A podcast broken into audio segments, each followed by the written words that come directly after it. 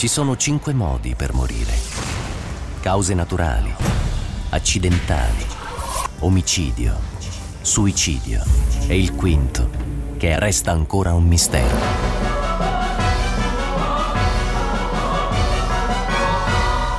CSI Milano con Radio 105 sulla scena del crimine. Che tra l'altro un po' mi dispiace perché dicevamo i giorni scorsi, dicevo ieri che per tutto agosto manderemo in onda il sabato o la domenica, non ricordo più, forse la domenica si sa. Allora, sabato Mia Canestrini con La Bella e le Bestie, quattro delle puntate migliori, e domenica il tuo CSI Milano Picozzi. Quindi abbiamo dovuto scegliere quattro dei, dei migliori, tre migliori, perché uh-huh. è stato veramente difficile. Quando oggi parliamo tra l'altro di tre film mi, sì, mi più sbaglio. che altro eh. parliamo di tre suggestioni che eh, sono tratte del mondo del male, cioè tre suggestioni letterarie che sono diventate poi anche dei film famosi. Prima ancora sicuramente tre romanzi di grandissimo successo. Che, poteva, che, però, che, potevano far parte di queste, eh, di queste quattro puntate, no? Cioè. Beh, diciamo che lasciano aperto questo grande interrogativo di quanto ci sia di eh, personalità malvagia e quanto sana in ciascuno di noi, per cui il lato oscuro. E, I tre prescelti romanzi sono il caso del dottor Jekyll e Mr. Hyde, che è un, assolutamente geniale. Sì ed è un libro del 1886, pensate, grosso modo è contemporaneo a Dracula, che è uscito nei primi anni del 1890-91, mentre invece Frankenstein, che è il capostipite un po' del romanzo gotico, uscito, era uscito nel 1820 circa, quindi erano 80 anni prima.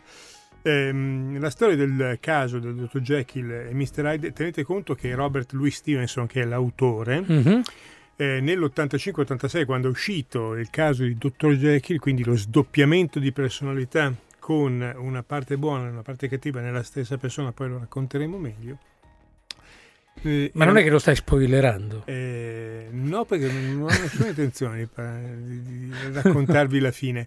Però quella della curiosità, perché è assolutamente moderna delle origini, sì, cioè nell'86 lui eh, aveva già pubblicato, un sì. paio d'anni prima, un libricino di poca fama, con poco successo, che si che chiamava era? L'Isola del Tesoro. Eh, stavo Poca per dirlo io, è lo stesso, infatti è lo stesso autore dell'Isola del Tesoro, due libri molto diversi poi Assolutamente, in realtà. No? Eh, pubblicati... Quando si dice uno bravo, uno capace di passare da... No? Ma, dove, eh, dove c'eri anche tu, no? Con la benda sull'occhio. Sì, esatto, esatto. esatto. Decidiamo che faceva il pappagallo. Esatto, il pappagallo. no, quello ero io.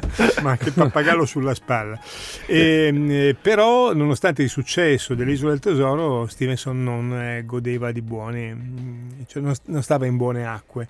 Viveva con la moglie in una grande villa, ma di soldi ce n'erano pochi o nulla. Mm-hmm perché a un certo punto, preso da grandi preoccupazioni per suo, eh, le sue vicende economiche, decide di scrivere quest'altro libro completamente diverso ed è frutto anche di alcune notti passate tra sogni ed incubi eh, che viene partorito questa cosa.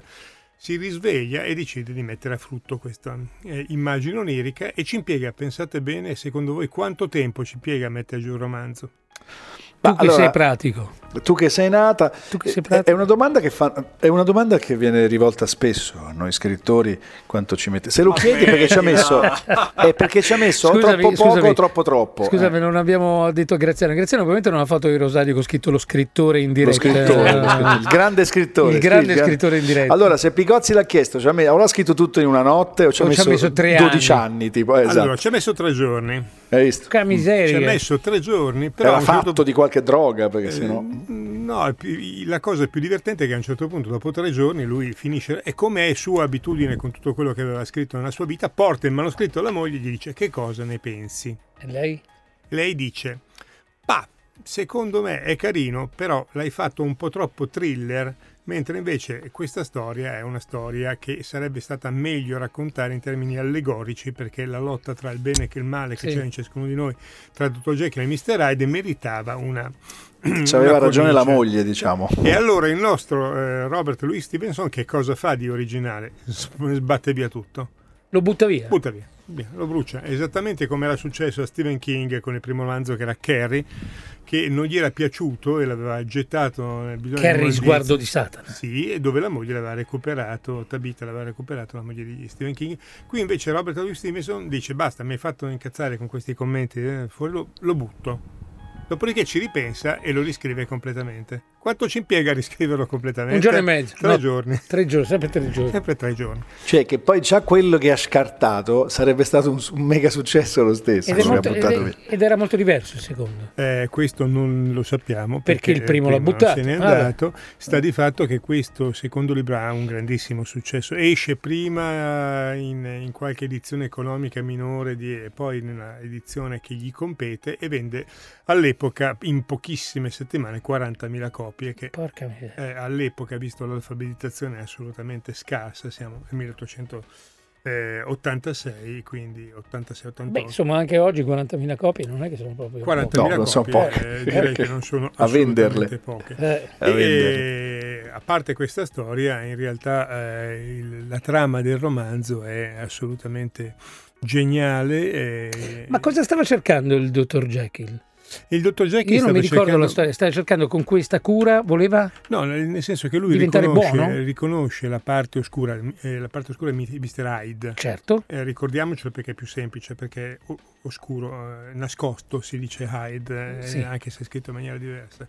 Ehm, scritto con la Y nel romanzo, mentre la parola inglese sì, sì, sì, si legge praticamente allo stesso modo, stesso uguale. Modo. Sì, sì. Ehm, praticamente il eh, dottor Jekyll, che era un medico stimato, mh, mm, rispettabilissimo, eh, eh, cova dentro di sé invece questa base primitiva di questo Mr. Hyde che viene rappresentato non come è stato reso cinematograficamente negli ultimi film eh, in cui il più famoso è la leggenda dei con Sean Connery. Degli uomini meravigliosi, gli uomini spettacolari, gli uomini vabbè, fighissimi, gli uomini eccezionali, gli uomini, vabbè. La leggenda degli uomini straordinari. Straordinari, straordinari. Ecco, straordinari, straordinari sì. okay dove viene raffigurato come una sorta di bestiame Braccione, tipo gobbo, eh, un Hulk, eh, eh, quasi. In realtà qui è un ometto piccolino, villoso, un po' ripugnante. Cattivissimo. Un, cattivissimo, cioè proprio un grumo di cattiveria.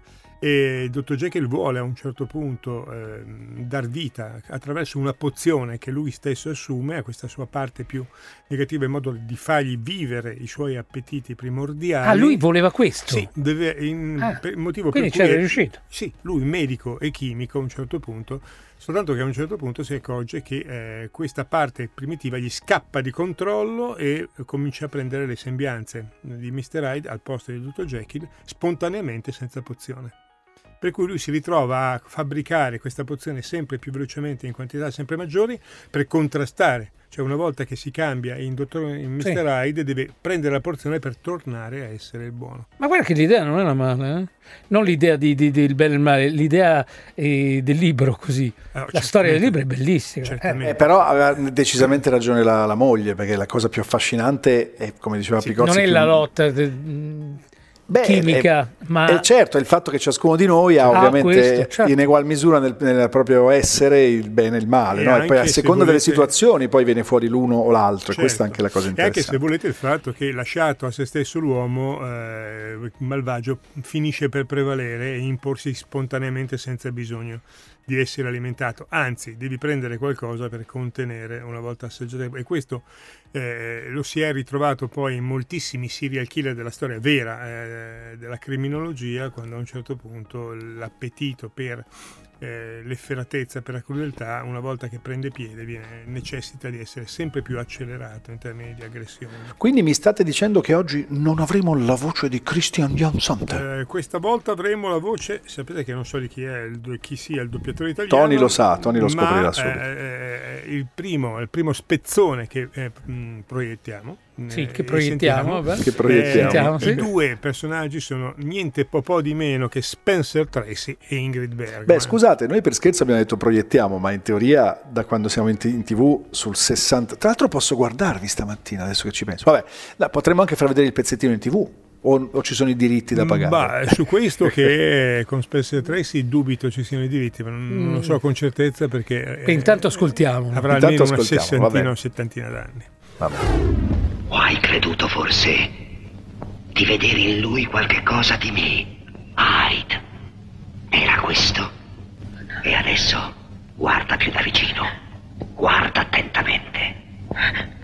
Oh, che cosa vuol fare? È molto semplice, cara. Io voglio finire per sempre tutta questa confusione.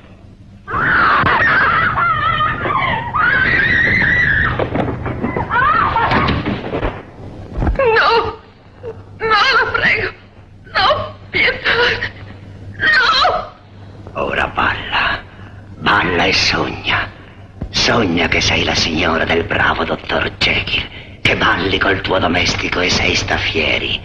Sogna che si sono cambiati in topi bianchi e che sono entrati in un'enorme zucca. Allora, io non so che voi, intanto, intanto erano gli Who con Dr. Jekyll e Mr. Hyde, Mr. Hyde con l'H aspirata. Non so voi, ma io tutte le volte che sento il doppiaggio di un film, diciamo un po' datato, di tipo gotico, so, o comunque thriller, eccetera, io la prima cosa a cui penso, la prima persona a cui penso è Gene Wilder e Frankenstein Jr., cioè nella mia testa è più eh, come immaginario potente quella roba parodistica che non i film veramente gotici. Non so se vi capita. Ma io se penso a Dr. Jekyll e Mr. Hyde, eh, penso a una, una, puntata di proietti che ho visto da pochissimo, da quando che, è scomparso. Che, che ne faceva, faceva il verso?